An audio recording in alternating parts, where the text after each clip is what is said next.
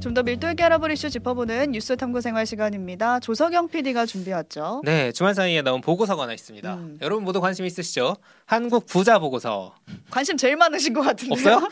왜 이렇게 부자 보고서에 관심이 많으신 부자들은 거예요? 부자 보고서에 관심이 없어요. 제가 부자가 아니니까 부자 보고서에 관심이 있는 맞는 거지. 말이네요. 네. 자, 오늘 주제는 이 부자 보고서 내용 중에 여기에 이제 이 내용들을 통해서 그냥 단순히 소개시켜 드린 건 아니고 한국 사회의 어떤 구조적인 맥락들이라거나 음. 이제 돈의 흐름이 어디로 가는가 이제 음. 그걸 통해서 우리가 어떻게 좀 뭔가를 준비를 해야 하는가 우리 경제 사회를 어떻게 바라봐야 하는가 등등에 대해서 짚어볼 부분들이 있어가지고 제가 열심히 읽고 가져왔습니다. 네, 네. 어제 오늘 기사가 되게 많이 나왔어요. 네. 어떤 보고서인지 좀 다시. 일단 이게 여러 군데서 내는데 지금 제일 먼저 나온 거는 KB 경영연구소에서 음. 그래서 나오는 KB 금융그룹 보고서입니다. 이게 2011년부터 KB에서 이걸 내기 시작을 했어요. 음. 꽤 데이터가 쌓였다는 얘기죠. 그러네요. 매년 12월쯤 되면 나오고요. 소위 부자, 좀 이따 기준 말씀드리고 400명을 대상으로 돈은 어떻게 모았고 재산 중에 현금이나 주식, 부동산, 뭐 기타 자산 비중은 어떻게 되는지 어디 앞으로 투자할 건지 이런 어, 것들을 그게 조사한 보고서입니다. 관심사겠네. 그러니까요. 부자가 아닌 사람들이 궁금해할 수밖에 없는 그런 내용들이 담긴 것 같은데 부자의 기준부터 한번 음. 그렇죠. 설명해 주실까요? 아 저도 마음은 부자예요. 음, 마음 부자. 뭐? 마음 부자들 많이 계시잖아요. 여기 다 마음 부자예요. 여기 다 마음은 마음은 부자시죠. 부자예요. 예. 그렇죠. 주머니가 비어서 그렇지. 거기까지 굳이 해야 될까? 네, 아무튼 부자의 기준이 있습니다. 금융 자산 10억 원 이상을 보유한 개인입니다. 네, 금융자산이라고 하면 부동산 말고 또 뭐 차나 뭐 금이나 예술품이나 음. 아니면 코인도 빼고 그렇죠. 주- 현금, 주식, 펀드, 증권 등등등. 그러니까 그렇죠. 은행이나 증권사에서 현금화가 가능한 그런 그렇죠. 자산인 거죠. 네. 그런 자산만 10억. 음. 그 금융 자산만 10억 이상 가진 부자가 몇 명이나 될까가 그렇죠. 저는 가장 궁금하더라고요. 주변에 주변에는 있느냐? 잘 안 보이는 것 같아가지고. 여러분 혹시 있으시면 좀 알려주세요. 네.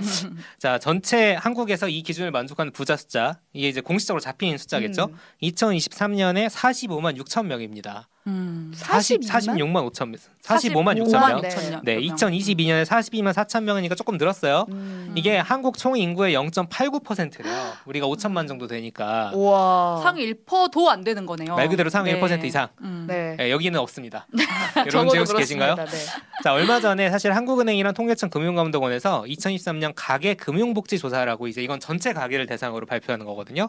여기에 따르면은 우리 가구당 평균 금융자산이 1억 2,600만 원이에요. 음. 가구 평균이. 네. 그러니까 사실 한 명도 아니고 가구니까 여기는 두 명 이상 있을 수 있겠죠. 그럼에도 불구하고 1억 2,600만 원인데 혼자서 10억을 가지고 있다. 음. 그럼 가구 평균보다 혼자 가지고 있는 게 10배가 넘는다. 음. 이 정도 되면은 공식적으로 부자라고 할 수 있다. 부자 맞네요. 네. 아, 상당히 네. 기준이 높네요. 음. 네, 저는 굉장히 친해지고 싶은데 주변에 없어요. 아, 소개해드리고 싶은데 주변에 없네요. 아, 네.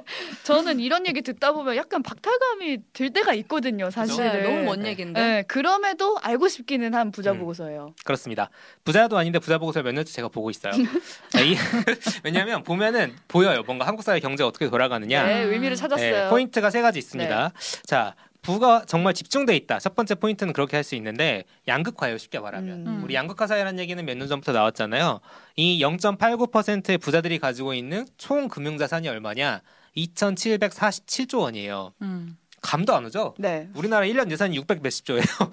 근데 이 사람들이 가지고 있는 총 금융자산이 2,700조가 넘는데 이 사람들이 한국 전체 금융자산의 59%를 가지고 있다. 아, 그 1%도 안 되는 부자가 부의 60%를 갖고 있다 이렇게 보면 되겠네요. 와. 어, 그렇습니다. 네. 어마어마하죠? 음, 금융자산 기준으로. 금융자산만 어, 가지고 그만큼 부가 집중돼 있다는 뜻입니다. 그런데 이게 사람만 그런 게 아니라 지역별로도 양극화가 나타나고 있어요. 음. 여러분 이제 퀴즈를 내보면 부자들이 어디에 제일 많이 살까요? 이건 뭐 서울 서울에 아니에요? 살겠죠. 네. 서울입니다. 네. 그럼 너무 쉽죠? 어, 퀴즈라고 하기엔 애매하죠. 그렇죠. 서울에 살 것 같긴 네. 해요. 한국 부자의 45.4%가 서울에 삽니다. 그리고 다음으로 이제 경기 22.1%, 부산 6.3%, 대구 4.2%, 인천 3.1% 정도 해서 수도권 다 합치면은 70% 가까이 되겠죠. 음. 자, 그리고 서울 안에서는 어디 제일 많이 살까? 강남이겠죠. 강남이죠. 이고 네. 너무 쉽죠? 강남 삼구 이런 데 살겠죠. 네. 강남 3구입니다. 자, 서초 강남 송파 이 강남 3구에 서울 부자의 45%가 삽니다. 아, 45%. 와. 그렇죠. 많이 서울 집중돼 있다. 엄청 집중돼 있죠. 왜냐하면 서울의 음. 자치구 개수가 25개예요. 네. 음. 그 중에 세 개니까 서울 자치구의 12%인 강남 3구에 부자 45%가 살고 있다. 라는 네. 거고 또 재밌는 지표 하나는 부의 집중도라는 게 있어요. 네. 음. 이게 뭐냐면 부자들 중에서도 100억이 넘는 고자산과 초고자산가가 어느 지역에 집중돼 있냐? 서울 1등이에요. 답은 알려드릴게요. 음. 음. 서울 1등인데 2등이 맞추기가 쉽지가 않다. 2등? 어디에 굉장히 돈을 많이 버는 초고 자산자가 많이 살까? 한국 아까 한국 부자가 그 다음으로 경기도에 많이 산다. 경기도에 많이 산다 그랬죠. 그럼 경기도가 아닌 건가요? 아닙니다. 자 음. 어. 어디냐? 부의 집중도가 높은 두 번째 지역은 세종입니다. 아 오. 세종. 아 어렵죠. 왜 세종이죠? 그러니까 부자들이 보유한 자산을 부자 수로 나눈 거예요. 네, 네. 그러니까 한 명의 부자가 얼마나 부자, 얼마나 찐찐찐 부자냐, 큰 음. 부자냐거든요. 그 동네 사는 부자들 중에. 그러니까 비슷비슷한 부자가 여러 명 살면 이건 내려가는 거죠. 그러니까 어. 전체 부자 숫자는 경기도에 많더라도 서울과 세종에 진짜로 부자들이 많이 산다. 음. 그리고 그 뒤가 제주도입니다. 음. 네. 공기 좋고 아, 물 좋은데 뭔가 이해돼요 네. 제주도. 제주도 그 이해되죠. 국- 국제도시 그런 것도 있고. 그렇죠. 음. 그다음에 뭐 이제 부산, 대구 이렇게 광역시들 음. 있고 경기, 인천 이렇게 갑니다. 어, 실제 제가 좀 찾아봤어요. 아니 왜 세종이지? 의외야. 그러니까요. 아, 공무원들 도시 아니야? 라고 음. 생각을 했는데 세종은 실제로 전국의 카드 소비 상위 3% 고객 비율이 제일 많대요. 음. 진짜 돈을 많이 쓰는 사람 상위 3%는 세종에 있- 그 3%가 쭉 전국에 있는데 그 제일 많이 사는 게 세종이다. 세종 사시는 분들 좀 알려주세요. 네. 음. 그게 있고요. 지역 내 외제차 소유주 비율도 1등이다. 어, 외제차도. 이게 작년 네, 작년 조사 결과입니다. 생각보다 부자들이 많이 사는 음. 동네였다 세종은. 그러니까 세종이 행정도시 도입된 이후로 부동산이 꾸준히 그리고 꽤 큰 폭으로 많이 올랐다는 점, 음. 그리고 전문직 종사자 비중이 그 이제 여러 그 자치 지역들 중에 높다는 점 음. 등등이 영향을 미치지 않았을까 싶습니다. 네, 정리를 해보면 금융자산 기준으로 상위 1%의 부자가 전체 부의 60%를 가지고 있다라는 거고, 그리고 그 부자들은 수도권, 특히 강남 3구랑 세종시에 집중적으로 몰려 있다. 그렇죠. 라는 건데 이런 동네들을 중심으로 사람들이 지금 몰리고 있잖아요. 그게 좀 그렇죠. 당연한 것 같아요. 당연하죠. 사실 어떻게 음. 보면은 지역 소멸 얘기 나오는 게 음. 자 부자가 경제의 전부는 아니지만 기본적으로 돈이 쏠리는 곳들이 이런 곳이라는 거고 올해 보고서에서 사실 눈에 띄는 점이 양극화 관련해 눈에 띄는 점 하나는 자수성가형 부자랑 금소자형 부자를 나눴다는 점입니다. 그러니까 자기가 음. 돈을 열심히 모아서 부자가 됐느냐, 그렇죠. 아니면 물려받은 거냐 이걸 그렇죠. 나눴다는 쉽게 거죠. 말하면 그렇죠. 네. 이게 관심사입니다 저는. 관심사죠. 그- 네. 금소자형 부자는 어떤 사람들이냐? 부모의 지원인 상속으로 종잣돈 8억 7천을 모았다는 거예요. 아, 그냥 그냥 아. 태어났는데 8억 7천이 있었다 뭐 이 말로 아 그쵸 보면 세게 말하면 되나요? 그렇죠. 네. 금소자형 부모님이 그렇게 얘기할 수 그 있죠. 말인데? 네. 음. 그렇습니다. 이런 그 금소자형 부자가 예전에 2011년에 처음에 이 보고서를 만들 때는 13.7% 정도밖에 안 됐는데 지금은 20%입니다. 음. 아. 꽤 늘었죠. 그렇습니다. 그리고 자수성과형 부자들은 이제 뭐 급여나 사업 수익 뭐 이런 걸로 이제 돈을 번 사람들인 거고요. 음. 그리고 부자들 안에서도 양극화가 있는 게 막 100억 이상 가진 부자, 300억 이상 가진 부자 이런 사람들이 있거든요. 음. 이렇게 부자 안에서도 자산이 많을수록 수익을 본 사람들이 많다. 음, 아, 겨- 자산이 손실을 본, 본 많을수록. 사람보다. 그러니까 돈이 돈을 번다 뭐 그런 맞아요. 얘기로 그런 생각하면 얘기입니다. 되겠죠. 네. 근데 금수저는 뭐 소수일 뿐이고 대부분 음. 자수성가로 상위 1%에 들고 싶다 뭐 이런 욕망을 가질 거 아니에요. 근데 전에 드렸 전에 이게 알려드렸던 대로 요즘 트렌드는 육각형 인간이라고 금수저. 금수저를 물고 태어나서 모든 게 완벽한 사람을 우리가 뭔가 선망하고 동경한단 말이에요. 음. 그럼 그럴수록 자수성가에 대한 뭔가 인정이나 노력 자체가 음. 옅어지는 게 아닌가. 그렇죠. 이대로라면은 세습 사회가 좀 더 빨리 변하지 않을까라는 생각이 드네요. 물들 것 음. 같아요. 세습 사회죠. 네. 근데 저는 아까 그 10, 거의 10년 만에 그렇죠. 10, 10% 초반에서 20%가 됐다고 하는 거의 두 게 배. 제 음. 생각보다 너무 그 급격하게 음. 많아지고 있어가지고 금수저 맞아요. 음. 그 어, 변화가 그래서 너무 좀 충격적이에요. 그러니까 옛날 뭐 어. 노력은 이제 끝났다라는 음. 얘기하는 게 데이터로도 확인이 되는 거고 네. 그게 꼭 부자들 단계에서도 확인이 되는 겁니다. 네. 자 그렇습니다. 지금까지 부자 보고서를 통해 드러난 양극화 문제를 좀 전해드렸고 두 번째 포인트로 가볼까요? 자 두 번째 포인트 음. 결국 아파트다. 요즘에 근데 아파트값 떨어졌다는 뉴스가 그렇죠. 있거든요. 서울 근데 바닥쳤다. 결국에도 아파트를 사야 된다 이건가요? 음. 그 얘기가 나옵니다. 음. 미래는 어떨지 모르지만 지금 시점에 한국 사회에서 부자를 말할 때는 아파트가 필수다. 이제 음. 이 얘기가 나오는데 부자들이 돈을 어떻게 벌었냐고 한다면 그냥 돈을 어떻게 벌었냐라고 하면은 사업소득 31% 근로소득 11% 쉽게 말하면 자기가 사업해서 돈을 벌거나 월급 받은 게 40% 정도 된다는 음. 얘기거든요. 부동산 투자는 24.5%밖에 안 돼요. 네. 음. 근데 다른 게 더 중요하다고 볼 수 있잖아요. 음. 이렇게 생각을 하면은 네, 비율상. 그런데 이 처음에 종잣돈을 어떻게 모았냐라고 음. 할 때 그 종잣돈에서 가장 높은 비율을 차지하는 게 뭐냐? 거주용 주택입니다. 그 음. 거주용 주택이 혹시 아파트인가요? 아파트입니다. 네. 아이고. 쉽게 말해서 내가 아파트를 가지고 있어 아파트에 살고 있었는데 네. 그 아파트 가격이 엄청 올랐어요. 음. 그 오른 걸 가지고 그걸 자산으로 삼아서 뭐 사업도 하고 다른 부동산도 사고 이런 식으로 음. 하면서 돈을 벌기 시작을 한 겁니다. 음, 다들 아파트에 이제 아파트를 이제 첫 시작으로 꿈으로 그렇죠. 끄는데 그게 맞네요. 그게 맞죠. 음. 네, 네. 근데 그게 1등이었다고 했잖아요. 음. 종잣돈을 모은 게 첫 번째가 거주용 주택이거든요. 두 번째는 뭘까요? 두 번째? 거주용이 아닌 아파트입니다. 아 뭐예요? 아, 이렇게 아파트네요. 아파트, 그렇죠. 인데 어, 네, 내가 그러니까- 살진 않는 예, 내가 산 아파트, 음. 내가 살던 아파트도 올랐고 그 다음에 뭐냐 거주용이 아닌 다른 아파트를 사서 그걸로 처음에 돈을 모았다라는 음. 겁니다.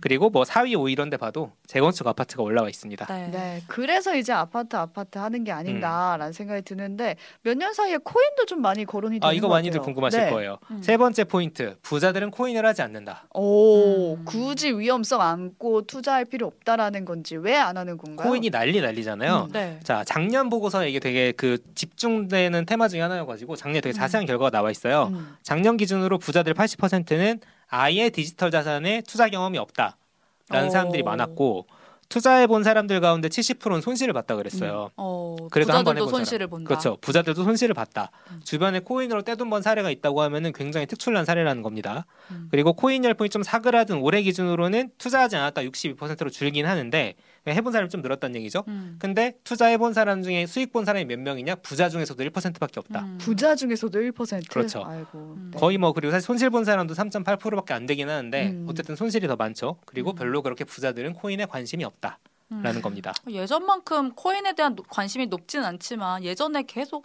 영끌한다면서 빚내서 투자하고 막 그렇죠. 그랬었잖아요. 음. 작년까지만 해도 사실 그런 게 많았어요. 네.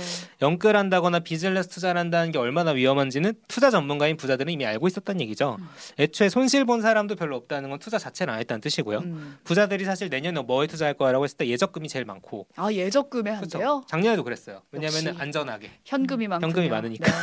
그렇죠. 1억 정금보다는 예적금으로 간다는 거고 대체 왜 그럼 지난 몇 년 사이에 소위 mz 세대 사이에 코인이 몰렸을까? 음. 코인을 다들 하겠다면서 이렇게 하고 요즘은 제가 어제 핸드폰 바꾸려고 좀 거- 정보를 찾아봤어요. 핸드폰 요즘 스펙이나 이런 것들을 네.